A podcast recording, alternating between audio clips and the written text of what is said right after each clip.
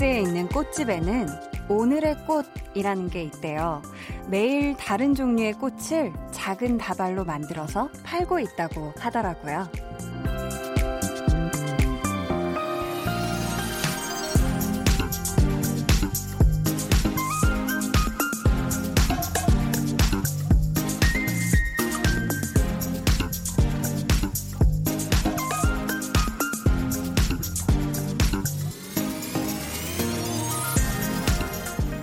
장미나 튤립 같은 이름 대신에 오늘의 꽃이라고 붙어 있다. 음, 왠지 달라 보일 것 같지 않으세요? 오늘의 나도 그럴 거예요. 매일의 나는 뭐 별다를 거 없고 지극히 평범하지만 오늘의 나는 오늘 이 순간 가장 특별할 겁니다. 2020년 4월 16일 오늘의 볼륨을 높여요. 시작할게요. 저는 DJ 강한나입니다. 강한나의 볼륨을 높여요 시작했고요. 오늘 첫 곡은 브라운 아이드 소울 피처링 소울의 Right 이었습니다. 정말 왜 오늘의 꽃이라고 하면은 괜히 뭔가 주인공 같은 느낌 이 들 것 같은데 그 꽃집에 있는 모든 꽃들이 정말 이 오늘의 꽃이 될 수 있다는 것도 참 좋은 것 같고요. 이 꽃은 뭐죠? 네. 어, 지금 스튜디오에 실제 예쁜 장미가 어, 들어왔어요. 제가 지금 꽃을 받았는데, 어, 매일의 우리에게는 오늘의 나가 될 수 있는 기회가 있다는 것도 그날그날의 주인공이 될 수 있다는 것도 여러분 절대 잊지 않으셨으면 좋겠습니다. 어, 지금 장미꽃다발을 제가 받았는데요. 네, 굉장히, 어, 향기가 엄청 좋아요. 음, 아, 이 꽃이 제가 지금 가지고 있는 들고 있는 꽃이 이 KBS 꽃집의 오늘의 꽃이라고 해요. 너무 예쁘죠. 지금 보이는 라디오 통해서 보고 계신 분들은 볼 수 있겠지만 장미 송이가 어, 알 크기가 크진 않거든요. 근데 되게 이렇게 잔잔하고 겹이 이렇게 프릴처럼 이렇게 페레페레페레 이렇게 돼 있는데 어 향도 정말 좋고 진한 네, 진 분홍색입니다. 어 정말 예쁘네요. 달려라 하니님께서 오늘의 꽃 괄호하고 강한나라고 되어 있지 않던가요? 라고. 아, 정말 부끄부끄하게 또 이런 걸 또 보내주셨어요. 감사해요. 3637님, 오늘의 꽃이라고 하면 평소 때 별로 안 좋아했던 꽃이라도 하루 동안 관심 갖고 보게 될 것 같아요. 만약 그 꽃이 내가 좋아하는 꽃이라면 월급날처럼 행복하겠죠? 라고 하셨습니다. 그쵸. 왠지 그냥, 어, 주인공이 아니라고 생각했었던 그런 존재가, 어, 어느덧, 어, 이렇게, 어느 날은, 오늘만큼은 이렇게 그날의 주인공이 되기도 하는 거니까요. 우리들도 모두가 그날의 주인공이 될 수 있어요. 봄사랑님께서 한디님 반가워요. 오늘의 꽃은 볼륨을 높여요. 이렇게 또 사랑스럽게 보내주셨습니다. 구도현님께서는 오늘 승진 탈락해서 우울했는데 한디가 오프닝 멘트로 저를 위로해주고 꽃같이 대해주는 것 같아 다시 바닥이던 자존감이 뿜뿜 지상으로 올라왔어요. 하셨습니다. 아유, 우리 또 도연님, 오늘 하루 정말 우울하셨죠? 아, 제가 토닥토닥 해드립니다. 어, 부디, 어, 도연님 너무너무 오래 상심하시진 말고 힘을 내셔서 또 다음번 승진을, 어, 준비 잘 하시길 바라겠습니다. 힘내세요. 화이팅! 네. 자, 계속해서 사연 보내주세요. 문자번호 샵8910, 짧은 문자 50원, 긴 문자 100원 있고요. 어플 콩 마이케이는 무료입니다. 저희 오늘은요, 옷깃만 스쳐도 인연 준비되어 있는데요. 와, 제가 진짜, 음, 이분을 제가 진행하는 라디오에서 이렇게 DJ와 게스트로 만나게 될 줄은 정말 꿈에도 몰랐던 것 같아요. 네. 배우 류경수 씨 함께 합니다. 궁금한 점, 또 부탁하고 싶은 거 미리미리 많이 많이 보내주세요, 여러분. 그럼 저는 오늘의 광고 후에 다시 올게요.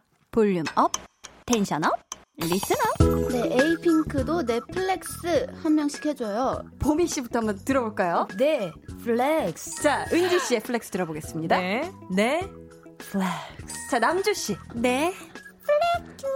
하영 씨. 네, flex. 초롱 씨의 네, flex 들어볼게요.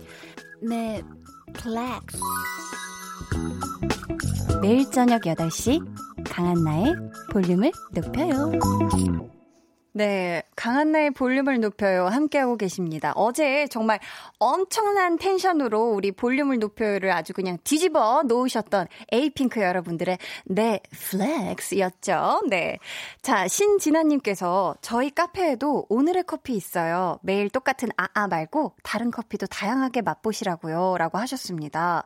오, 하긴 사실 이 커피라는 거는 항상 먹는 것만 또 마시는 것만 마시게 마련인데 우리 진아님 이 어 운영하시는 카페인가요? 저희 카페라고 표현하시는 거 보니까 운영하시는 카페인 것 같은데 이렇게 뭔가 오늘의 커피 이렇게 해서 뭔가 추천 메뉴가 그날그날 달라진다면 어 맨날 마시던 거 말고 새로운 것도 괜히 이렇게 도전을 해볼 수 있는 어 그럴 것 같아요 저는 김진희님은 한다 오늘 저희 사장님 생신이신데 축하 한번 해주세요. 아, 한디. 오늘의 주인공은 저희 사장님입니다. 하셨어요.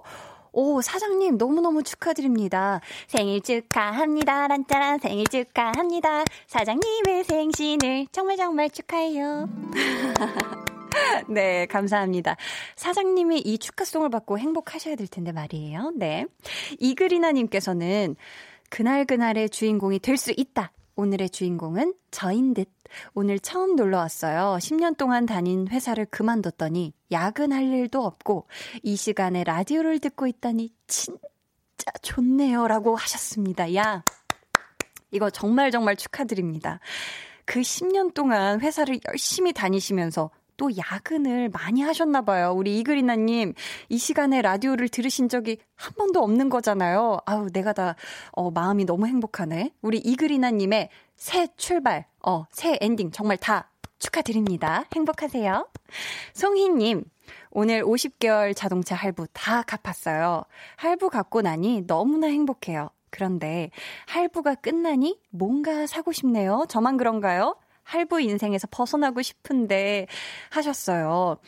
야, 50개월 자동차 할부. 저도 제 인생 첫 자동차를 구매할 때 할부로 시작을 해서 그거를 다 갚았을 때 이 쾌감, 어, 엄청 났었거든요. 우리 송이님이 지금 그 느낌을 딱 느끼고 계신 것 같은데, 새로운 할부를 지금 당장 시작하기에는 조금 그러니까 한 달만 있다가 시작해요. 네. 송이 님, 정말 사고 싶은 거 있으면은 조금만 기다렸다가 다음 달부터 느낌 아니까 시작하셨으면 좋겠습니다. 네, 너무 과소비는 또 안 좋죠. 5533님, 동네 시장 가서 꽈배기 사 먹었는데 가격도 싸고 고소하고 달고 맛있더라고요. 찹쌀 꽈배기였는데 더 쫀득하고 덜 느끼하더라고요. 하면서 찡긋하고 웃어주고 계신데 야, 또 이렇게 잘 찾아오셨네요. 빵순이한테 잘 찾아오셨어요. 꽈배기, 어, 정말 맛있죠. 찹쌀 꽈배기는 뭔가 찹쌀 함유량이 엄청난 그런 꽈배기일까요? 뭔가 더 고소하고 쫀득쫀득할 것 같은데, 야, 겉에 설탕가루도 당연히 묻어 있겠죠. 네, 그럴 거라고 생각을 하면서 5533님 아주 그냥 이 새로운 맛집 동네 시장에서 산 꽈배기 새로운 맛집 발견 정말 정말 축하드립니다. 앞으로도 그 꽈배기 집도 어, 성행하고 우리 5533님도 행복하고 달콤한 하루하루만 보내길 바래요. 자, 지금 여러분이 듣고 계신 방송은요. KBS 쿨 FM 강한나의 볼륨을 높여요입니다.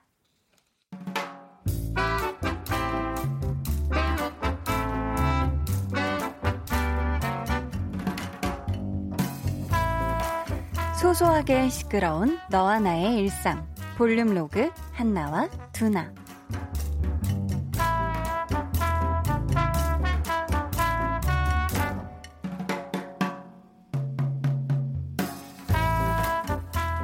어? 어? 어? 어? 어? 이, 이상하다. 알람 안 울렸는데.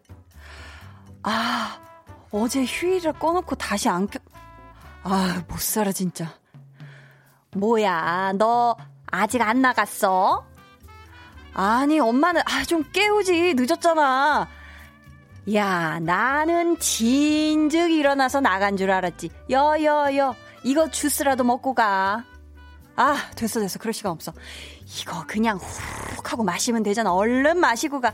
어, 아니면 저기 저 텀블러에 담아줄까? 어? 차에서 마실래?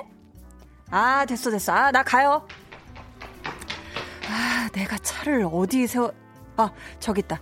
차 키, 아, 진짜 차 키. 왜, 왜? 뭐 놓고 갔어? 어, 어 됐어. 나, 나, 나, 나 가요. 아, 아무래도 시간이, 아, 아슬아슬한데. 아, 회사에 미리 전화를 잠깐만 휴, 휴대폰, 아, 진짜. 어, 또 왜? 아니, 그냥 엄마한테 전화를 하지 갖다 줄 텐데, 아우. 아, 휴대폰, 휴대폰. 엄마, 엄마, 엄마, 빨리빨리 내, 내 방에서 휴대폰 좀, 휴대폰. 어디 있는데 안 보여? 어딨어? 아, 그, 그, 내 침대 옆에 스탠드 있잖아. 거기 그쪽에. 침대, 스탠드, 아, 안 보이는데. 아, 진짜, 여기, 야, 있잖아, 여기. 아, 이걸 왜 못 찾아. 엄마, 나 가, 진짜로.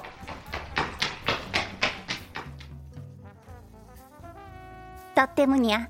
책임져. 뭐야? 얜 또 아침부터 왜 내 탓을 해?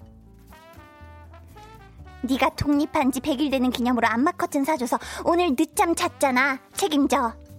얼씨구? 얘는 양심을 엄마 뱃속에 놓고 나온 거야. 뭐야? 아니 지가 사달라고 골라놓고서는 뭐? 야, 나 지각하지 않게 해달라고 기도해 얼른 마음을 다해서. 야, 내가 지금 네 걱정할 때가 아니거든.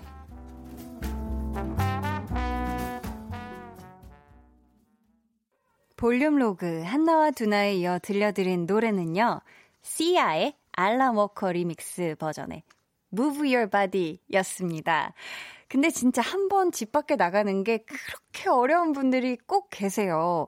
뭔가 이 깜빡하고 놓고 오는 게 한두 개가 아닌 분들, 어, 그런 분들 분명히 계신데, 어, 저 또한 그런 사람 중에 한 명입니다. 뭔가 후다닥 이렇게 라디오 하려고 오다가, 아, 맞다, 맞다, 아, 텀블러. 하는 식으로 이렇게 집에 다시 갔다가, 아, 맞다, 맞다, 이어폰. 막 이런 식으로 이렇게 계속 들락날락 하는 저 같은 사람이 있는데, 그게 사실 그래도 그나마 좀 양반인 거는 나가자마자 깨닫고 다시 집에 와서 챙겨가는 사람은 괜찮아요. 근데 뭐 버스 정류장까지 가서 아니면 실컷 지하철 타서 몇 정거장째 가고 있는데 머릿속에 그게 떠오르면은 어 이거는 진짜 좌절감이 보통이 아니죠. 이럴 땐 진짜 내가 내 자신이 싫게 느껴지는 그런 순간이 찾아오는데 나진영님께서 잘하신다, 잘하신다. 제 얘기 같아요. 저를 연기하시는 듯 합니다. 완전 공감 해 주셨고, 이성현님은 한나 지각 안 하길 빌어줘. 역시 한나답다 하셨어요.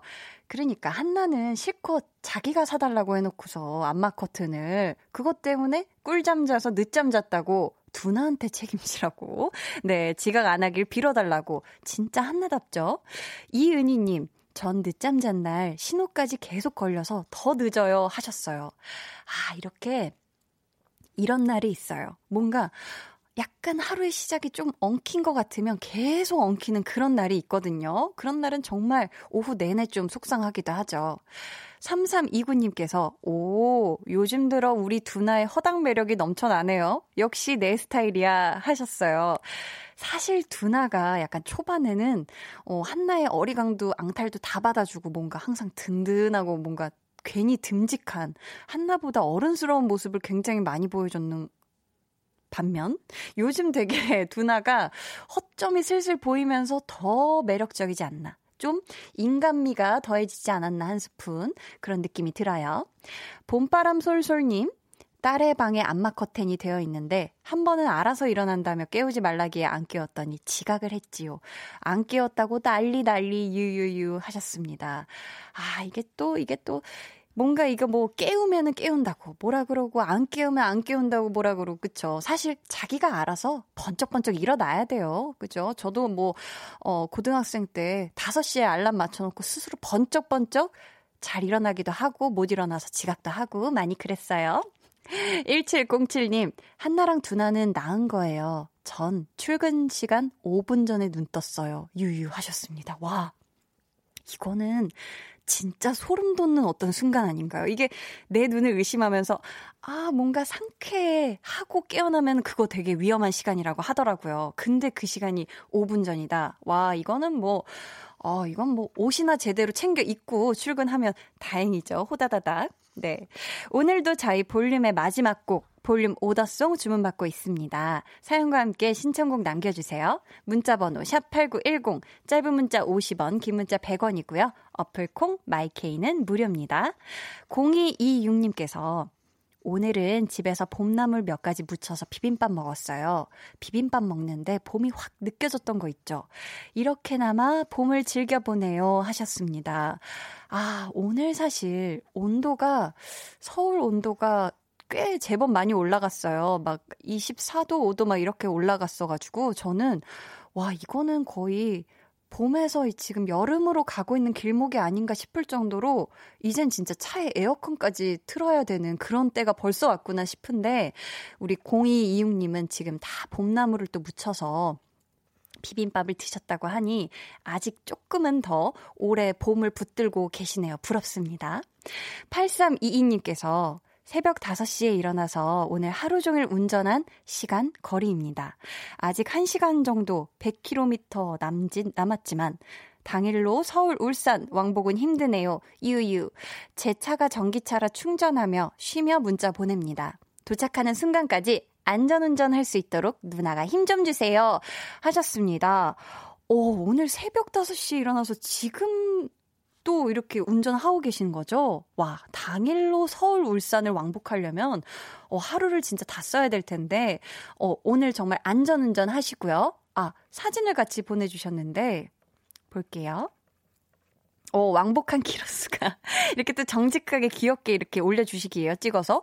아, 전기차는 이 계기판이라고 하나요? 이것도 뭔가 색깔이 다르네요. 뭔가 전기차에 eco eco한 컬러감이 있어요. 약간 어, 청량한 에메랄드 빛이라고 해야 될까? 어, 실제 eco라고 써 있어요. 네. 아무튼 안전운전 부디 하시길 바라겠습니다. 저희 노래 듣고 올게요. 유사랑님의 신청곡입니다. 아이콘의 사랑을 했다.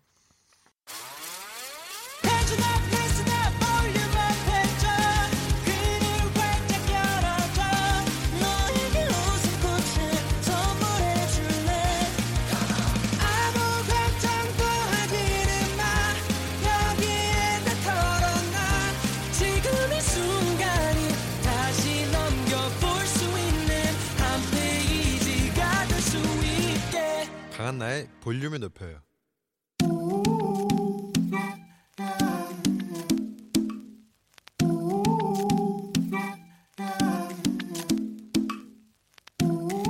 볼륨 가족이라면 누구나 무엇이든지 마음껏 자랑하세요. 네, flex. 오늘은 신민주님의 flex입니다. 저는 남편과 같은 직장에 다니고 있는데요. 집은 인천, 회사는 서울 강남에 있습니다. 출퇴근 시간만 무려 왕복 3시간이죠. 그래서 항상 남편이 운전하느라 고생이었는데 제가 드디어 드디어 장롱 면허에서 탈출했습니다. 남편아, 이제부터 퇴근길은 나만 믿어. flex. 이야, 우리 또 신민주님 장롱 면허 탈출 정말 축하드려요. 이게 또 아무나 탈출하는 게 아니에요. 정말 보통이 아닌 겁니다. 한 번 갇히면 더 겁이 나고 괜히 이렇게 꽉꽉 움츠러들기 마련인데 이제 주 5일 강남부터 인천까지 30km 저녁 8시에 퇴근길을 빛내는 베스트 드라이버가 되길 기원할게요. 신민주님, 이제부터 볼륨 듣는 안전 드라이버 flex. 네, 오늘은 신민주님의 네 flex였고요. 이어서 들려드린 노래는 DPR 라이브의 마티니 블루였습니다. 사연 감사하고요. 저희가 선물 보내드릴게요. 여러분도 저 잘했죠, 잘했죠? 하고 자랑하고 싶은 게 있다면 저희한테 사연 보내주세요. 강한나의 볼륨을 높여요 홈페이지 게시판에 남겨주셔도 좋고요. 문자나 콩으로 참여해주셔도 너무너무 좋습니다.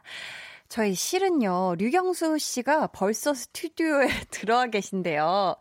제 flex를 어떻게 들으셨어요? 어, 되게 재밌었습니다. 재밌었어요? 네. 자, 저희 정말 간단하게 듣고 잠시 후에 우리 류경수 씨 제대로 모셔보도록 할 텐데요. 꿀단지님께서는 저는 장롱면허 탈출하고 남편 드라이브 시켜줬더니 손잡이를 못 놓더라고요. 멋진 운전자 되세요 하셨고요. 하이클래스님께서 류경수 배우님도 flex 한번 해주세요 하셨습니다. 한번 류경수 씨 버전의 잔뜩 느낌을 아마 200% 실은 flex 들어볼게요. flex. 어, 아닌가요? 삐. 한번 더, 한 번 더요, 한 번 더요. 네, 자, 조금 더 느낌 더 호흡 많이 실어 주셔야 돼요. flex. 어, 이거 아닌 것 같은데. 죄송해요. 자, 자, 좋습니다. 저희 그러면 광고 듣고 옷깃만 스쳐도 인연 배우 류경수 씨와 돌아올게요. 매일 저녁 8시 강한나의 볼륨을 높여요.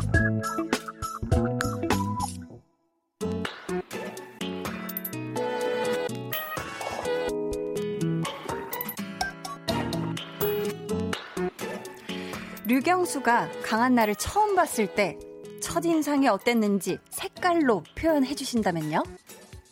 연보라색. 요. 자, 그러면 우리가 서로 알고 지낸 지 8년이 된 지금 강한나는 어떤 색깔인가요? 무지개색. 이야. 네. 자, 강한나의 볼륨을 높여요. 옷깃만 스쳐도 2년 묵묵히 걸어온 시간들이 이제야 드디어 빛을 발하는 것 같아 주변 사람들이 더 반갑고 행복하고 기분 좋고 그런 분이에요. 앞으로 보여줄 것이 정말 차고 넘치고 넘치는 그런 배우 류경수 씨와 함께 합니다.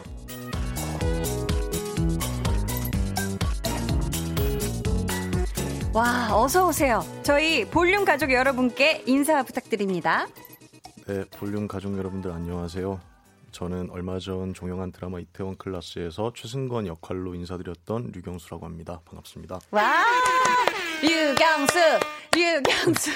아니, 라디오 첫 출연이시죠? 네. 어, 어때요? 심지어 제가 진행하는 라디오라서 더 떨리나요? 네, 그 어, 라디오 처음이고 이렇게 네. 생방송으로 하는 것도 처음이고 어. 네, 되게 좀 긴장되네요. 어, 네. 긴장돼요. 긴장할 필요 없어요. 제가 편안하게 해드릴게요. 네, 고맙습니다.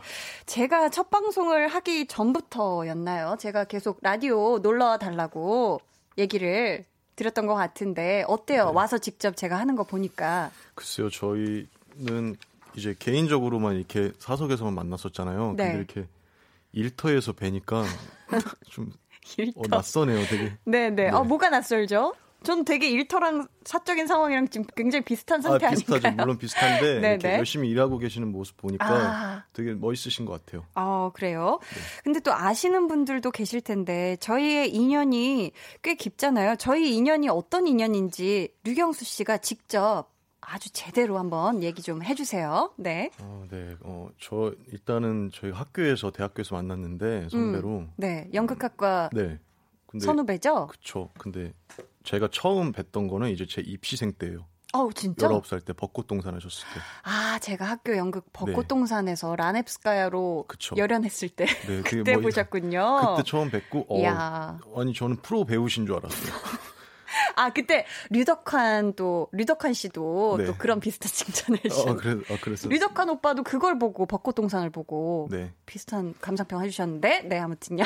네. 아 그러고 음, 음. 제가 이제 1학년 입학했을 때 네, 그때는 네. 안 다니셨을 거예요 아마. 아 저 휴학 중일 네. 때였군요. 근데 그러고 세일즈맨의 죽음이라는 연극으로 돌아오셨어요.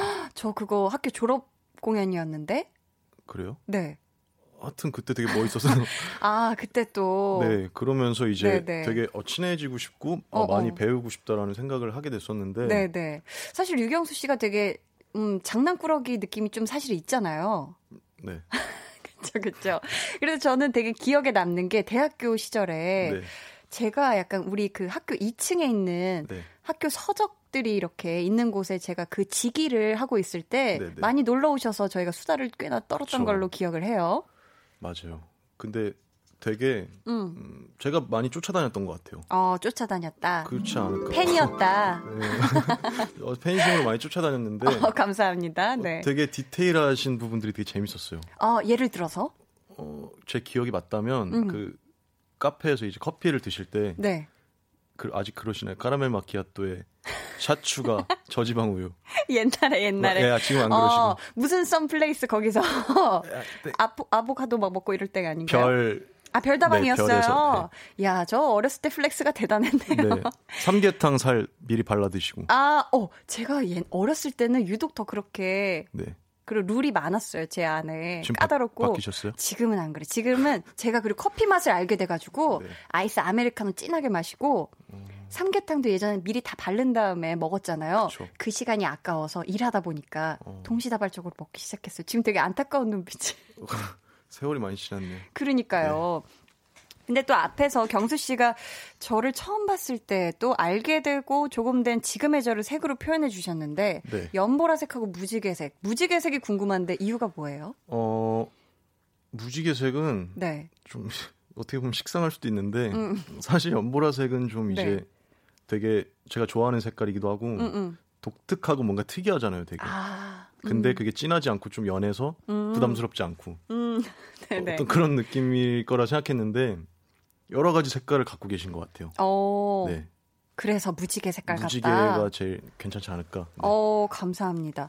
저는 사실 류경수 씨를 완전 처음 봤을 때는 기억이 안 나는데 네. 처음 알게 된 그 순간들과 대학교 시절을 돌이켜 보면은 어, 굉장히 짙은 고동색, 찰흙 이런 느낌이었어요. 아니, 왜 그러냐면, 네? 아니, 지금, 아니, 제가 개그 치는 게 아니라 왜 그랬냐면, 사실 그때 후배들 중에 되게 이미 단단하고 뭔가 자기의 가치관이 있고, 와, 진짜 저 친구는 되게, 어, 자기의 되게 세계도 있고, 뭔가 되게 단단하고 내면이 건실하고 진짜 건강한 청년이구나.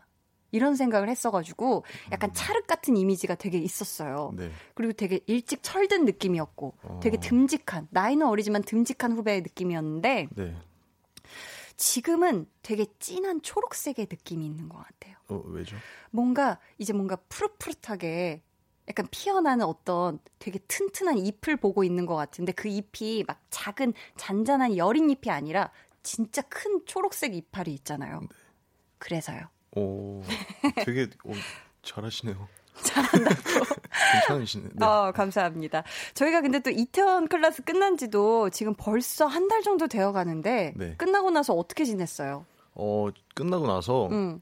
처음으로 이제 인터뷰를 하러 좀 돌아다녔었어요. 네. 되게 인터뷰하면서 기자님들도 만나 뵙고 얘기하고 음. 그런 시간들을 보내다가 네. 지금은 주로 집에 있는 것 같아요. 어. 어디 이제 다니기가 좀 힘드니까. 음. 네. 혹시 인터뷰하는 도중에 가, 가장 약간 좀 인상적이었던 질문이나 뭐 내, 나의 답변 이런 거 있나요? 어, 되게 인상적이었던 건데 이거 좀 음음. 창피할 수도 있는데 어, 기자님의 실명은 이제 밝히지 않고 네. 그 기자님께서 되게 진중하셨어요 네, 느낌이. 네. 근데 이제 어떤 얘기들을 하다가 어, 경수 씨가 한 이제 연기를 하겠다고 마음 먹은 지 한 뭐 13년 정도가 되셨는데 음. 경수 씨의 지난 13년은 어떠셨나요? 어. 했는데 갑자기 울컥한 거예요, 제가. 어. 그 시간들이 뭔가 좀 이렇게 어렸을 때 그 되게 치열하게 음. 하려고 했던 모습들이 생각도 나고 음. 되게 그게 아직도 선명하게 인상 깊게 남아 있어요. 아, 그래서 네. 어, 좋습니다. 네. 근데 요즘 진짜 많이 알아보시죠. 바깥에 나가면 체감할 때가 있다면 언제일까요? 아, 내가 오 진짜 오 장난 아니구나. 그 장난 아니고까지는 아니고 네. 가끔 이제 친구들 친구 만나서 밥 먹거나 이럴 때 저녁 어. 먹거나 할 때 그 어떤 기운이 좀 느껴지는 것 같아요. 승권이다, 승권이다. 뭐 이러면서. 그런 네. 어, 어, 어 네, 그때 네. 참 되게 쑥스러운 음음. 그런 시간들을 보내고 있는 것 같아요. 근데 또 내가 참여했던 작품의 배역으로 되게 기억해 주시고 네. 좋아해 주시면 너무 기분 좋죠. 네. 뿌듯하죠. 네. 닉네임 덥경수 짱님께서 덥경수 뭔지 알아요?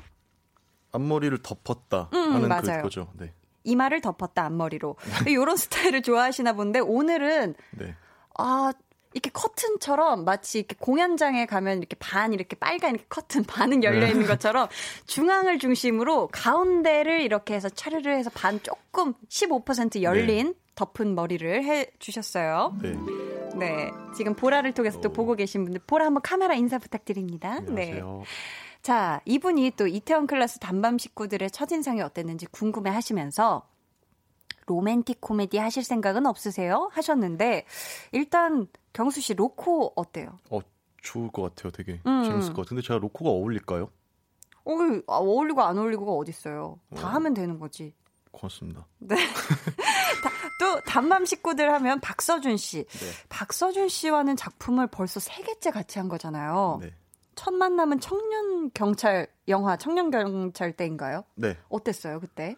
되게 음. 음 저는 이제 조금 작은 역할로 가서 이제 이렇게 만나게 됐는데 네. 어, 첫 인상은 되게 과묵하셨어요. 음. 그래서 되게 어, 과묵하시구나라고 생각을 했는데 네. 이렇게 되게 농담 많고 위트 있는 사람인지 몰랐어요. 되게 재밌으시더라고요. 어, 네. 알면 알수록 재밌고 네. 위트 있는. 그럼 김다미 씨는 또 영화 마녀의 강렬한 이미지가 굉장히 센데 실제로 첫 느낌 어땠어요? 어, 되게 과묵했어요. 아. 네, 과묵하시고 네. 조용조용한 스타일이었는데 음 음. 음. 되게 리액션이 되게 우리 한디만큼 풍부하시더라고요. 어, 네. 리액션이 엄청나시다. 네. 사실 촬영 현장에 가면 본 모습을 좀 초반엔 감추고 있게 네. 마련이에요. 많은 좀 연기자들이. 그렇죠. 낯가리는 것도 있을 거고. 그렇죠, 그렇죠. 또 배역이 또 캐릭터가 있다 보니 네. 마현이 역할에 또 이주영 씨 첫인상도 궁금하거든요. 어, 되게 과묵하셨어요. 다, 다 그렇게 과묵했구나. 다 과묵하시네요. 아, 연기자들은 도대체 왜 그런 걸까요? 저도 연기자지만 왜 그럴까요, 경수 씨? 우리가 이런 거 한번 분석해 봐야 되지 않겠습니까? 어, 노력해 보도록 하겠습니다. 네, 네. K6881님께서 한번 읽어 주세요. 조금 긴장하신 것 같은 류 배우님께 시원한 물 페트병 두 개 드리고 싶네요. 점점 킥킥킥. 어떻게 지금 아직도 긴장돼요? 조금은 덜한 것 같아요. 어... 처음보다는. 네. 네. 김미숙님께서 경수님 반가워요. 그런데 얼굴에 김 묻었어요. 억수로 잘생김. 뾰라르르릉. 류경수가 생각했을 때, 와, 나 오늘 진짜 잘생겼다. 나 얼굴에 잘생김 묻었다. 이런 날 혹시 언제 있어요? 아니요.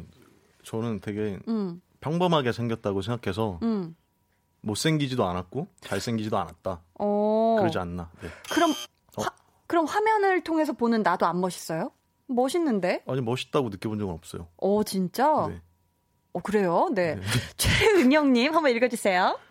류경수님 긴장하지 마시고 편하게 얘기하세요. 류경수 그대로의 모습을 저는 정말 사랑해요. 히히 고맙습니다. 은영님한테도 사랑한다고 한마디 부탁드려요. 사랑합니다. 고맙습니다. 아, 네, 근데 지금. 제가 긴장한 게 좀 보이나 봐요.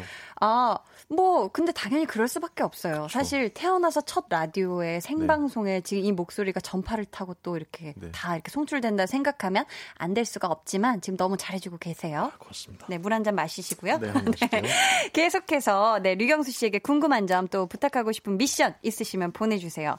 참여 방법은 우리 경수 씨가 직접 소개해 주세요. 네, 문자 번호 샵 8910, 짧은 문자 50원, 긴 문자 100원이고요. 어플 콩 그리고 마이케이는 무료예요. 네, 문자 보내주신 분들 중에 추첨을 통해 선물 보내드릴 거니까요. 엉뚱하고 또 재기발랄한 질문 많이 많이 보내주세요. 저희 노래 듣고 올게요. 이태원 클래스 OST 들어봐야겠죠? 가호의 시작.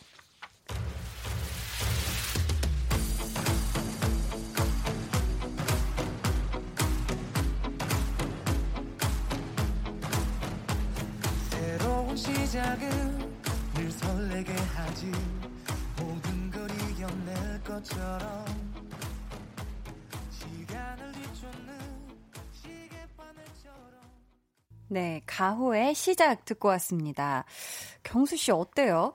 연기한 지는 꽤 됐지만 이제 시작이라는 생각도 또 들 것 같거든요. 네, 되게 좀 많이 새로워요. 음. 모든 것들이 지금 뭐 지금 라디오 이렇게 나와 있는 것도 그렇고 어, 어떤 이야기하는 것들 그런 것들이 다 이전에 느껴보지 못한 감정들을 많이 느끼고 있는 것 같아요. 음. 네. 닉네임 류경 류경 류경수님께서 캬 이태원 클라스 최승권 잘 봤고요. 벌써 다음 작품 기대하고 있습니다. 최승권과 류경수의 공통점과 차이점은 무엇인가요? 하셨는데 일단 닮은 점부터 들어볼까요? 승권이와 경수의 공통점 뭘까요? 어 음, 그런 것 같아요. 어, 어떤 자기 주변 가깝다고 이제 느끼는 사람들, 어, 좀 내 사람이라고 생각하는 사람들한테 어, 좀 더 마음을 쓰는 것 같아요. 음. 네 그런 부분이 뭐 제일 비슷한 것 같고 차이점들은 좀 네. 사소한 것 같아요. 사실 뭐 클럽 좋아하지만 승건이는 음. 저는 그렇게 클럽을 좋아하진 않아요. 음. 네, 시끄러운 걸 별로 안 좋아해서 음. 뭐 그런 것들이지 않나. 네. 음. 어, 왠지 경수 씨 실제 모습과는 다른 점이 더 많았을 것 같은데 그러면 그 중에서 가장 크게 달랐던 점. 가장 크게 달랐던 게 이제 클럽. 클럽이 말씀드렸듯이. 네, 아 그게 가장 컸다. 네. 배우니까 실제 본인과 다른 모습을 연기할 때가 많잖아요. 부담스러울 때 있어요? 아니면 더 좋아요? 어, 글쎄요. 좀 어떤 역할을 이제 맡게 되면 그 역할에 100%될 수는 없잖아요, 사실. 근데 이제 어떤 고민들을 얼만큼 더하냐에 따라서 그 인물과 가까워지는 것 같아요. 음. 근데 이 얼마만큼 가까워지냐 그런 것들이 이제 스트레스로 다가올 때도 있는데 그래도 그런 과정들이 전 되게 지금 아직 재밌는 것 같아요. 음. 네.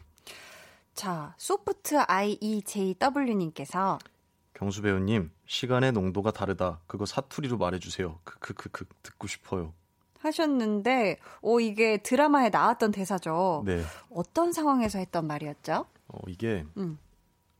이제, 감옥에서 박세로이라는 사람을 만나고, 음. 그 사람을 좀 이제 무시했었는데, 네. 시간이 많이 지나고, 이 친구는 이제 어둠의 세계에 있다가, 음. 박세로이는 이제 멋지게 그 포차를 차려낸 그 모습을 보면서 되게 어떤 망치로 얻어맞은 것 같은 충격에 어떤 휩싸인 음. 그런 순간에 나왔던 나레이션이었어요. 음. 네. 그럼 이거 이, 사투리로 가능하겠슈? 어. 어, 이거 어떻게 해야 되죠? 근데 그때는 사투리를 안 썼어가지고 음. 어떻게 이렇게 할까요? 농도가 다르다. 좋아요, 좋아. 오렌지 주스 같은데. 어, 느낌 지금 좋았어요. 경수 씨 원래 고향은 어디예요? 저는 수도권이요.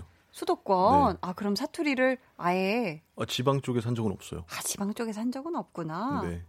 류경수만 보현님께서 아무나 수화 못하는 바짝 넘긴 머리, 일명 음. 올백머리도 찰떡같이 어울리시던데 본인의 리즈 시절은 언제라고 생각하세요? 지금? 하셨는데 자 궁금합니다. 음. 류경수의 리즈 시절 언제일까요? 아직 오지 않은 것 같아요. 아. 어떤 외모적인 걸 말씀하시는 건가요? 아니요, 삶의, 아, 이분은 지금 외모적인 걸 아, 얘기하신 거 같기도 한데. 음, 외모적인 건 아직 안 왔다고 생각해요. 어, 리즈를 이제 만나 뵙지 않을까. 음. 많이 궁금하고 기대하고 있어요. 나는 점점 더 리즈에 가까워질 거다. 어, 졌으면 좋겠다. 그렇지 않나. 네. 그러길 바란다. 그렇다. 좋다. 네. 자, 방송 중에 도착한 사연들도 만나볼게요. 경수 씨가 직접 소개해 주시겠어요? 네. 닉네임 허미은 씨께서 음. 혹시 주량은 어떻게 되세요? 주사는 없나요? 하트 하트 하트 하트. 네. 주사 주량 어떻게 되는지 좀 어... 시원하게 얘기해 주시죠. 주량은 제가 좀 컨디션에 따라 다른 것 같아요. 음. 기복이 좀 심해요. 아. 네. 그리고 주사는 주사는 없어요. 저 주사 있는 사람들 좀 별로 안 좋아해요. 아, 만약에 그럼 주사가 심한 사람을 보면 어, 어떻게 하나요? 굉장히 불쾌해요, 속으로. 아, 티는 안 내고? 이런 거. 아. 곤란하다. 난감하다? 네. 음, K9874님, 경수 오빠님 요즘에 배우고 싶은 게 있나요? 노래나 랩이나 댄스라든지 피아노라든지 너무 궁금해요 하고 물어봐 주시는데 뭐 있어요? 음, 글쎄요. 좀 몸으로 해보는 거를 많이 배워보고 싶어요. 어, 예를 들면? 복싱이라든지, 음. 뭐 그런 것들? 네. 음, 춤은 관심 없어요? 춤은 제가 춤 잘 못 춰가지고, 어. 예, 제가 입시할 때 이제 현대무용을 배웠는데, 네. 많이 혼났어요. 못 춘다고? 음, 통나무 같다고. 아, 몸이 뻣뻣하구나. 네. 혹시 저, 제가 학창 시절에 춤추는 거 보셨어요? 대학생 때? 본 적 없었던 것 같아요. 아, 없구나. 잘 추세요? 발레 하셨었잖아요. 맞아요, 맞아요. 네. 아, 그걸 또 네, 자, 저희는 이쯤에서 2부를 마무리하고 3부에 다시 오겠습니다.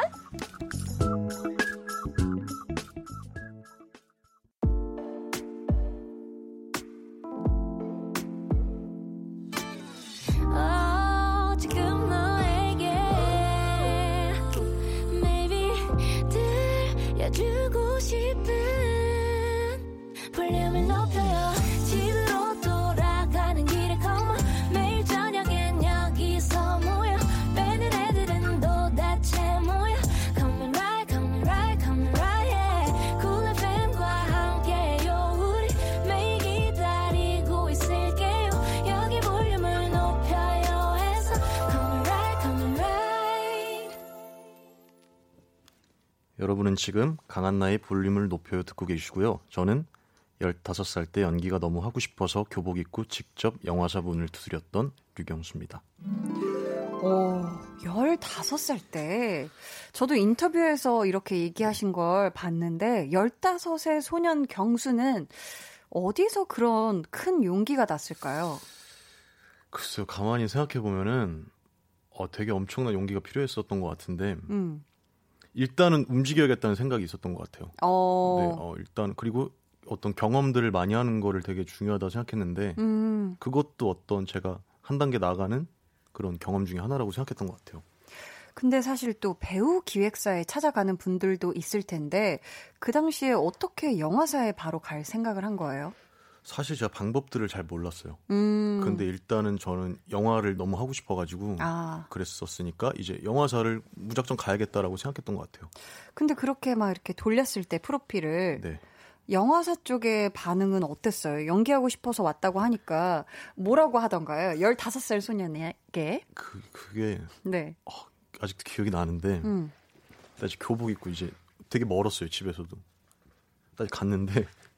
문을 못 들어가겠는 거예요. 너무 떨려가지고. 음, 긴장돼서. 계단 복도 같은 데서 혼자 이거 챙겨온 거 잘 있나 주섬주섬 보고 식은땀 나고 음. 똑똑하고 저 안녕하세요. 저 몇 살 누군데요. 저 배우가 하고 싶어서 어. 왔습니다 했는데 어떤 조금 이제 예술가의 포스를 어. 풍기시는 어. 분께서 음, 음. 지나가시다가 야 너는 나이도 어린 놈이 무슨 배우를 하냐? 어, 어 아, 네, 이랬는데. 음. 그 너는 그래도 뭐가 돼도 되겠다. 어. 그때 그 말씀이 아직도 기억에 남아요. 어. 누구신지는 잘 모르겠어요. 아. 네. 그쵸. 왠지 어렸을 때 또 그렇게 뭔가 인상적인 얘기를 해주시는 분들의 네. 얘기가 또 이렇게 남아 있잖아요. 그쵸. 이번에 이태원 클래스로 처음 경수 씨를 본 분들도 계시겠지만 연기한 지는 또 10년이 넘었잖아요. 네. 데뷔는 언제 어떤 작품으로 하게 된 거예요? 글쎄요 어떻게 해야 될지를 모르겠어요. 이거 예, 일단은 음. 많이들 2007년도에 강남 엄마 따라잡기라고 음. 얘기를 물어봐 주시는데 네 드라마 네. 네 우연찮게 갔던 현장에서 그 역할을 하기로 했던 배우분이 못 하게 되셔가지고 아. 그 자리에 있는 몇 명만 이렇게 대본을 읽어봤어요. 네네. 근데 이제 딱 제가 돼가지고 오. 어. 정말 우연치 않게 하게 됐던 건데. 그럼 거기는 원래 보조 출연으로 갔다가 대본 그쵸. 읽어보고 배역을 하게 된 거였군요. 네, 연기를. 경험 삼아 갔다가. 아. 그 중에서 대본을 제일 잘해서. 뭐 그랬었나 봐요. 오. 그러면은 본격적으로 그걸 데뷔라고 봐야 될 것 같은데요, 그렇죠? 연기 인생 첫. 어. 음. 네. 그 이후로 계속 저는 독립 영화 작업들을 많이 문을 두드렸던 것 같아요. 음. 네. 그러면은 처음으로 거슬러 올라가서 왜 네. 연기가 하고 싶어졌어요? 어떤 계기가 있어요? 어, 어렸을 때 이제 음. 어머니 이렇게 부모님 따라서 네. 어떤 문화 생활로 영화나 이제 공연 같은 것들을 많이 봤어요. 근데 계속 이렇게 문화 생활로 여가 생활로 보다가 어느 순간 그 배우의 존재가 되게 커 보이더라고요. 어. 빛나 보이고. 음. 그래서 저는 되게 그냥 저는 평범하다고 생각했는데 어, 나도 저기서 해볼 수 있을까라는 음. 호기심에서 시작했던 것 같아요. 어 네. 그렇게 닉네임 눈빛 연기짱 류경수님께서 드라마 자백에서 소름 돋는 눈빛 연기로 각인시키더니 이태원 클래스에서 결국 입덕하게 만들어 버렸어요. 진짜 눈빛 연기 제대로인 것 같아요. 악역도 잘하시고 의리남 조력자 역할도 멋지시고 못하는 게 뭐예요? 다음에 하고 싶은 역할은요? 라고 보내주셨는데 눈빛 하면 또 류경수 씨죠. 그쵸? 오늘 보이는 라디오를 하고 있는데 카메라 보이시죠? 맞습니다. 거의 카메라가 있는데 제가 주문을 드릴 테니까 그 눈빛 보여주시면 돼요. 자, 먼저 드라마 자백에서의 살인범의 눈빛 맞아요. 이렇게 네, 쳐다봤죠. 자, 이어서 이태원 클래스에서 음, 형님 박서준 씨를 바라보는 눈빛. 어떻게 해야 되지, 이거?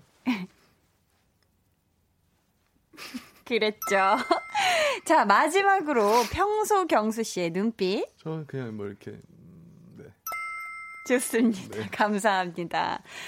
자, 다음에 하고 싶은 역할에 대한 질문도 정말 인터뷰하면서 많이 받았죠. 그쵸. 어떤 역할 다음에 하고 싶어요? 근데 아직은 저 제가 못 해본 게 많으니까 음. 아직은 궁금한 것들이 많은 것 같아요. 근데 음. 저는 뭐 코미디도 원래 되게 좋아했고 음, 음. 사극도 되게 궁금하고. 네, 아 아직 사극 안 해봤어요? 네, 사극 안 해봤어요. 오. 사극 해보셨잖아요. 어때, 어떠세요? 어, 되게 경수 씨 사극 많이 어울릴 것 같은데. 왜요? 그냥 뭔가 그 톤이나 그 분위기가. 어, 감사합니다. 사극도 괜찮을 것 같고. 응, 응. 전 사극 되게 좋아하거든요. 네. 나중에 사극에서 만나면 참 좋겠네요. 너무 좋을 것 같아요. 어, 어, 어. 저랑 경수 씨랑 또 저희하고 친한 덕한 류덕한 씨랑 세 사람이 한 작품에서 만났다. 이거면 세 사람이 이거는 네. 어떤 장르였으면 좋겠어요? 어, 어, 너무 간절해요. 음. 네. 네. 무조건 코미디였으면 좋겠어요. 이 셋은 그냥 무조건 코미디 해야 돼. 그렇죠. 무조건 코미디 해야 되고 캐릭터는 음. 어떤 가족이었으면 좋겠어요. 뭐 나이 순대로 해도 되고. 맞아, 맞아. 어, 형, 누나, 저 동생하고. 음. 저는 되게 진지하고 어떤 삶에 음. 대해서 의욕이 넘치고. 열심히 하고 싶어하고. 그런 네. 사람이에요. 음음. 음. 어떤 세상을 바라보는 깨어 있는 시각을 갖고 있고. 자기 덕담이 엄청나네 이 친구. 그리고 네. 두 분은 굉장히 철이 없어야 될 것 같아요. 아, 어, 맞아요. 저한테 용돈 타서 생활하고. 그치, 그치. 야, 경수야, 경수야. 야, 용돈 어디 꽁쳐놓은 거 없냐? 이러면서. 이런, 이런 누나. 어, 꼭 한 번 만나봤으면 좋겠어요. 그러니까요. 저도 이 셋이 뭉치면 이건 장르는 무조건 코미디다. 그쵸. 뭐, 블랙 코미디도 좋고, 그냥 코미디도 좋다. 네. 안세현님께서 읽어주시겠어요? 경수랑 군 생활 같이 했던 선임인데 오. 택시 타고 이동 중에 우연히 듣게 돼서 바로 글을 남깁니다. 크크크. 배우에 대한 열정이 남달랐던 후임이라 연기하는 걸 직접 보고 싶어 공연도 자주 보러 갔었는데 경수한테도 좋은 날이 온 것 같아서 기분이 좋네요. 류경수 파이팅. 음, 아 기억나세요, 안세현님? 네, 안세현 형. 오. 네, 선임이었는데. 네네. 되게 멋있었어요. 아. 되게 음, 샤프하시고 음. 성격도 되게 나이스하시고 음. 둘이 되게 친하게 지냈었어요. 오. 네. 근데 저도 대학 시절 생각해 보면 류경수 하면 진짜 연기에 대한 열정이 남달랐던 후배라고 저도 생각을 하는데 이분도 배우에 대한 열정이 남달랐던 후임 이렇게 기억을 하시네요. 왜냐하면 너무 그 안에서 음. 아 연기를 너무 하고 싶은데 아. 할수 있는 얘기가 이제 계속 이거 너무 하고 싶으니까 이거 봤냐 저거 봤냐 이런 얘기들을 계속 많이 했던 것 같아요. 그랬었구나. 네. 박주영님께서는 와 진짜 목소리 미쳤다. 제가 사실 요즘 배우님 입덕 부정기예요. 막 영화 찾아보고 있는데 배우님이 가장 기억나는 추천하는 영화 있을까요? 출연하신 것 중에요. 하셨는데 입덕 부정기가 뭔 줄 아세요? 오, 처음 들었어요. 자신이 누군가에게 빠졌음을 인정하지 않았던 기간을 일컫는 신조 어, 신조어입니다. 왜 인정하지 않으시는 거죠? 내가 너무 좋은데 아니 아니 아닐 거야. 내가 이렇게까지 좋아하는 게 아닐 거야 하면서 약간 자기 마음을 외면하는 거지. 너무 음. 빠져들기 무서워서. 어. 그럼 류경수 씨가 한번 아 그냥 이참에 마음 편하게 빗장을 열고 입덕하셔라. 한번 어떻게 영화 한번 추천해 주세요. 어, 네. 네. 아 제가 나온 것 중에서요? 그렇죠, 그렇죠. 음, 글쎄요, 제가 되게 음. 작은 조그만한 단편 영화들을 많이 했었어가지고 네. 보실 수 있는 기회가 되실지는 모르겠어요. 음. 근데 꼭 영화를 얘기해야 되나요? 아니요. 어, 저는 이태원 클라스 추천하고 싶어요. 보셨을 수도 있는데. 어, 혹시 다른 거 있다면? 생각 안 해봐가지고. 어. 네. 어, 글쎄요.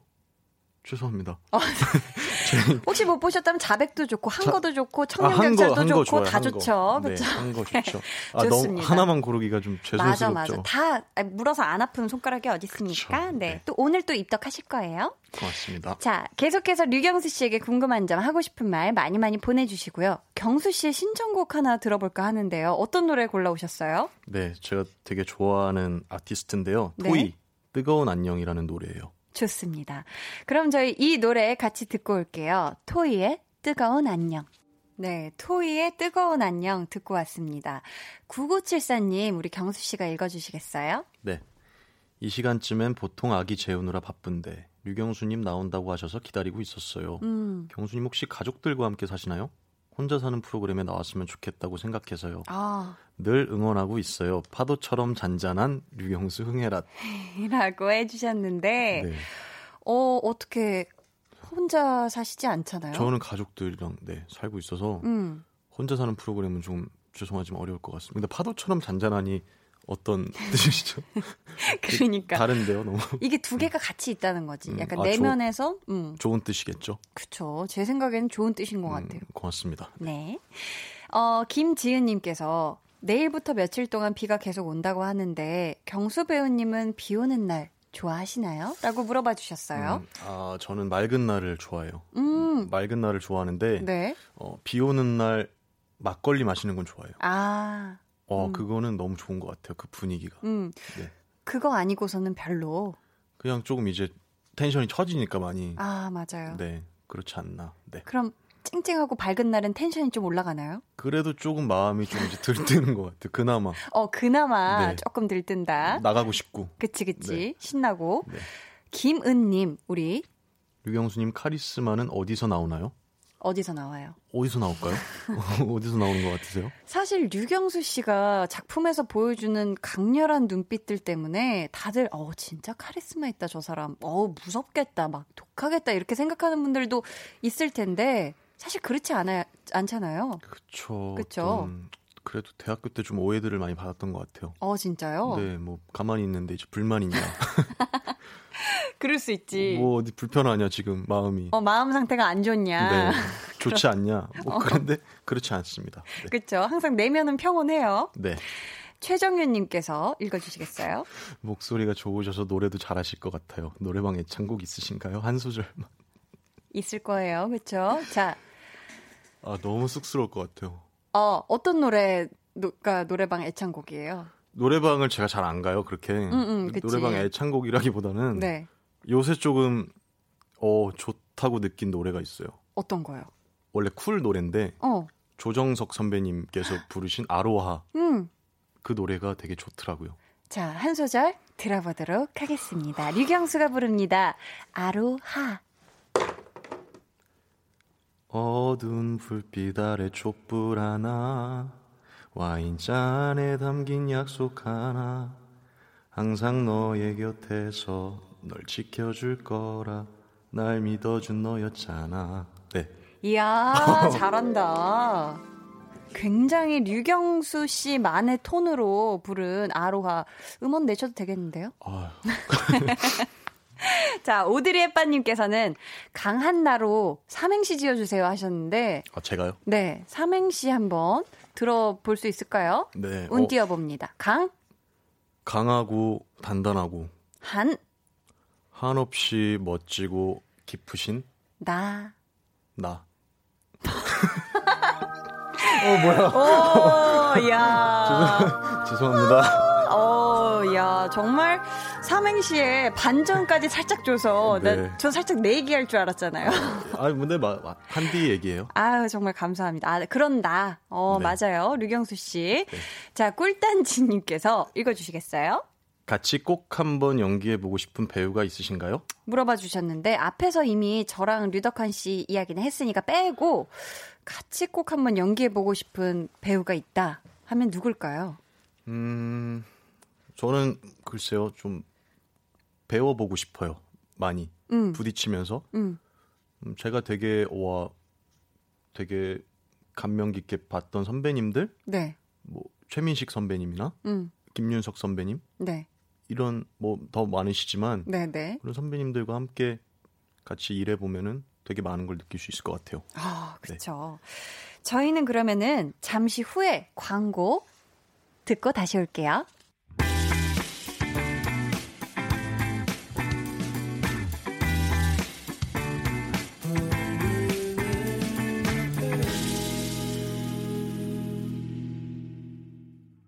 네, 강한나의 볼륨을 높여요. 옷기만 스쳐도 인연 배우 류경수 씨와 함께하고 있습니다. 그랬구나 그랬어 님께서 찍고 싶은 광고 있나요? 광고주님들 류경수님 잘 부탁드려요 하셨는데 저랑 좀 같이 찍어주시면 안 돼요? 좀 들어오면은? 어, 생각해본 적은 없는데 네네. 광고 네. 어, 저 뭐가 어울릴 것 같으세요, 저는? 아, 뭐가 좋을까? 한디는 어울리는 게 되게 많은 것 같아요. 어떤 거 있어요? 밝은 쪽 어떤 과일이나 과일.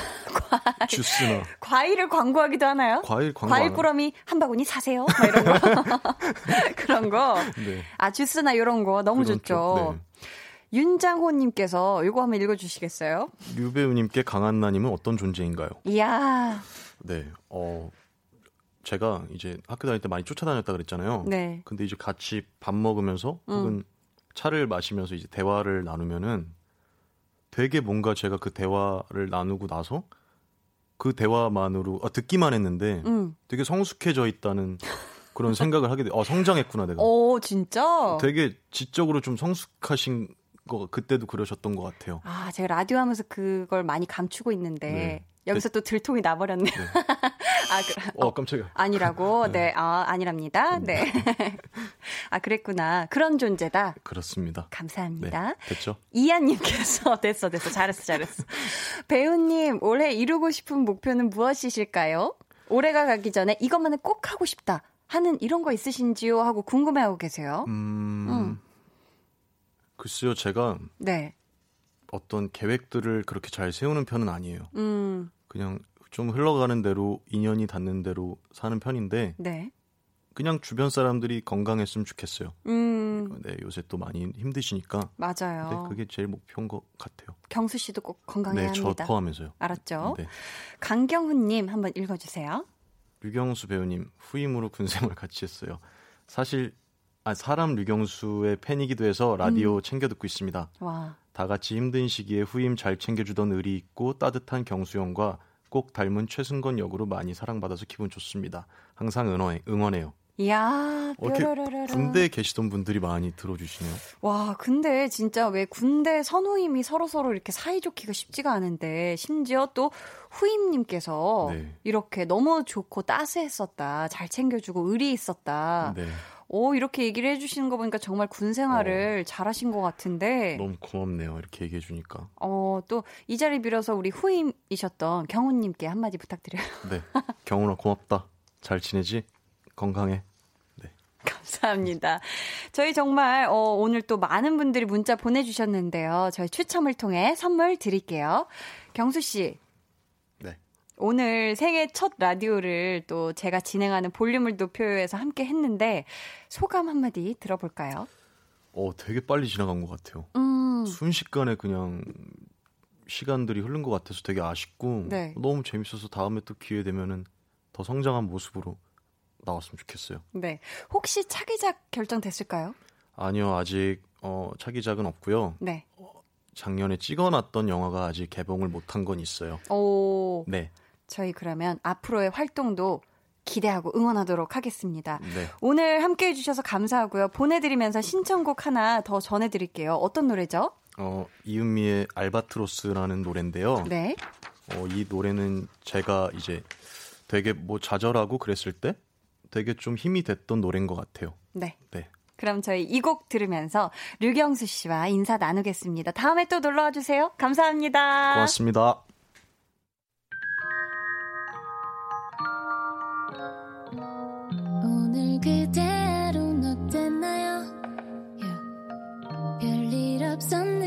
궁금해요.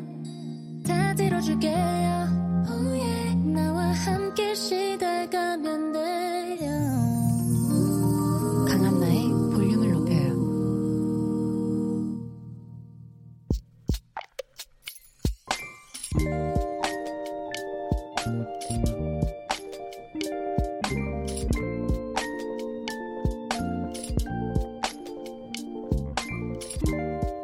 직장 상사와 한바탕 대차게 붙었다.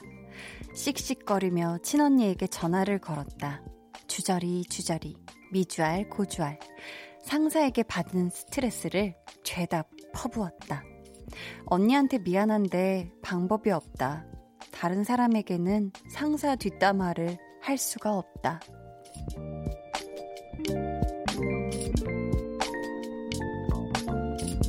오이오구님의 비밀 계정, 혼자 있는 방. 부모님을 직장 상사로 모시는 건 가족과 같은 일터에 있는 건 어렵다. 꽤나 불편하다.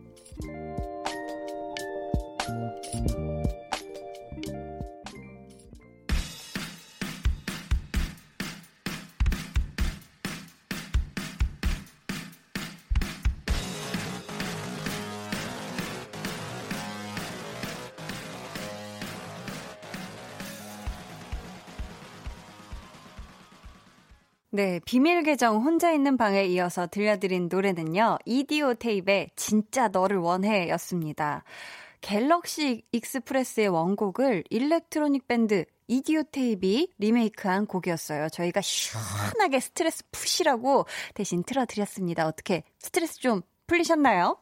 어, 부모님 회사에서 같이 일을 하시나 봐요. 어, 그러면은 정말 상사 때문에 받은 스트레스를 섣불리 뭐 친구에게 얘기하기도 좀 그래. 원래 대부분 상사한테 받는 스트레스 친구한테 이렇게 막 얘기하기 마련인데, 어, 친구한테 우리 부모님 욕을 하는 게 되잖아요, 그러면.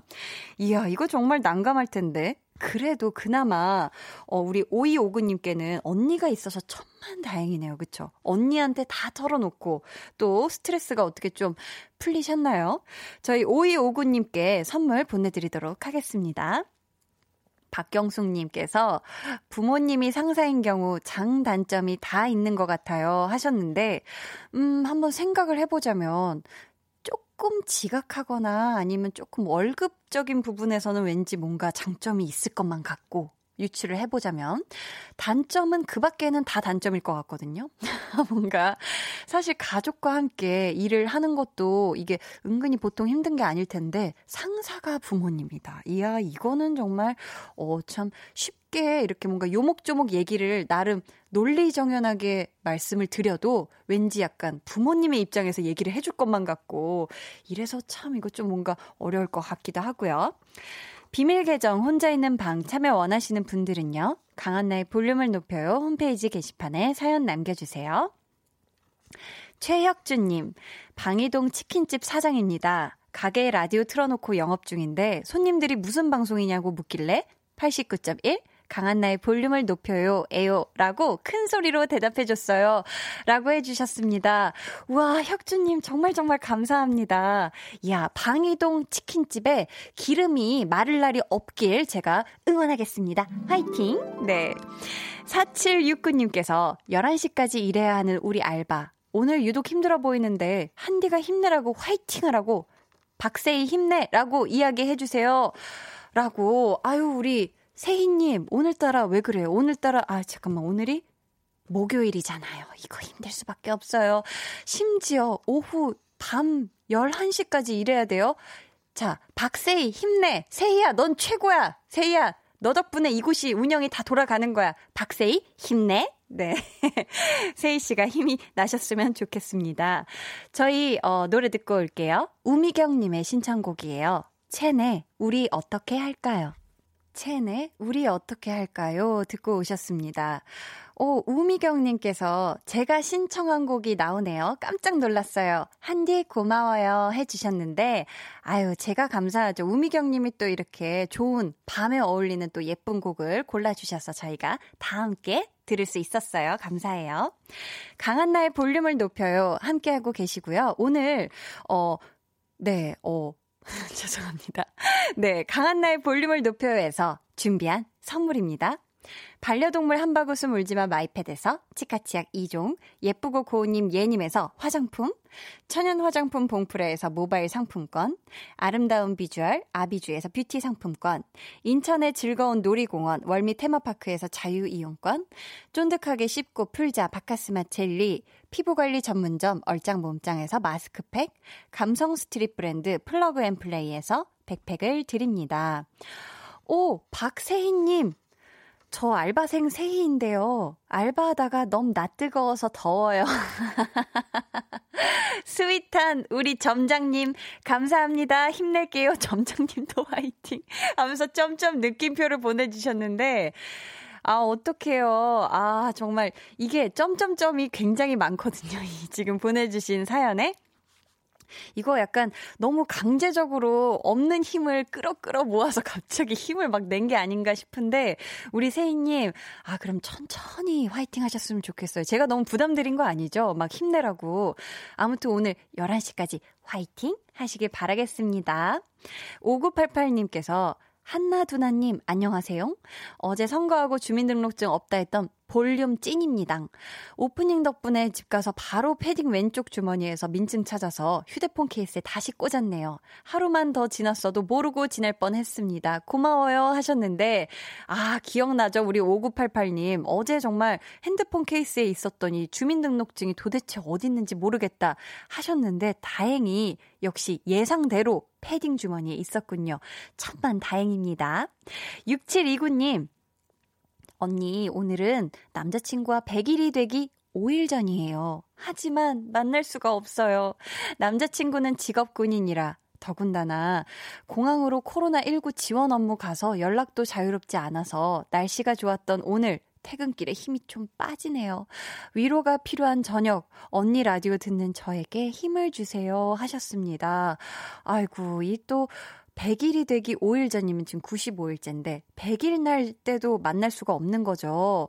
우리 또 남자친구분께서 지금 코로나19로 공항에 지원 업무를 가 계실 텐데 우리 6729님도 지금 힘 쪽 빠져 있다 그러는데 힘내시고 우리 지금 지원 업무 나간 우리 멋진 남자친구분도 힘내시길 바라겠습니다. 화이팅!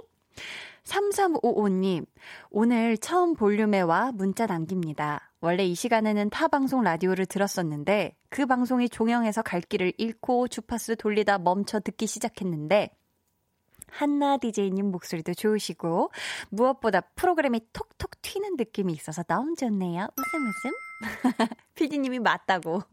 맞다고 그거 지금 맞다고 이렇게 뾰롱 해 주셨습니다. 맞아요.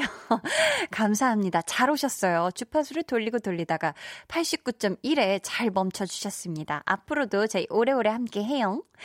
0630님께서 계단에서 발 삐끗해서 발목이 퉁퉁 부었어요. 아프지만 침대에 누워서 라디오 들으면서 힐링 중이에요. 하셨습니다. 아이고, 이거 발목이 퉁퉁 부을 정도면 심하게 다친 거 아니었으면 좋겠는데, 어, 초반에 이렇게 퉁퉁 부었을 때는 염증이 생기지 않게 아마 냉찜질을 하셔야 되지 않을까 싶은데, 우리 0630님, 얼른 나으시길 바라겠습니다. 아셨죠? 자, 저희 그러면 노래 듣고 올게요. 강다니엘의 You.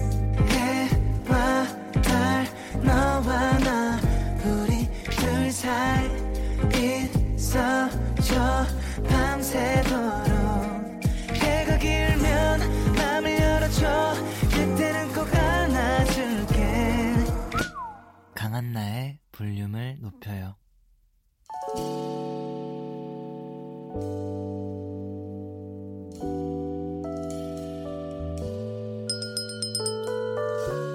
주문하신 노래 나왔습니다. 볼륨 오다송.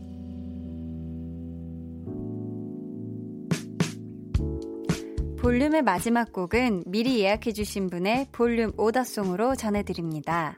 김혜영님, 오늘은 제가 학자금 대출을 모두 갚은 뜻깊은 날이에요. 그동안 대출 갚느라 제가 세상에서 가장 사랑하는 치킨 한 번 마음 편히 시켜 먹어본 적이 없네요. 이젠 일주일에 한 번씩 마음껏 시켜 먹을 생각이에요. 달리 주변에 기뻐해 줄 사람이 없는데 한디가 같이 기뻐해 주시면 너무 감사할 것 같아요 하시면서 최애 곡이라고 거미의 기억해 줘요 내 모든 날과 그때를 주문해 주셨습니다. 혜영님 우선 학자금 대출 전부 다 갚으신 거 정말 정말 너무 축하드립니다. 와, 정말 대단하십니다. 앞으로 만나는 치킨 더, 더, 더 많이 많이 시켜 드세요. 아셨죠? 저희가 선물도 보내드릴게요. 감사합니다. 저희 내일은요, 찐 선곡 로드. 와, 지난주에 또 로고송 선물까지 들고 와주셨던 아주 고마운 분들이죠. 데이식스, 영케이씨, 그리고 원필씨 두 분 함께 합니다. 여러분, 기대 많이 해주시고요. 거미의 기억해줘요. 내 모든 날과 그때를 들으면서 인사드리겠습니다. 여러분과 함께하는 102번째 밤. 지금까지 볼륨을 높여요. 저는 강한나였습니다. 듣고 있나요? 나의 이 모든 얘기를 길.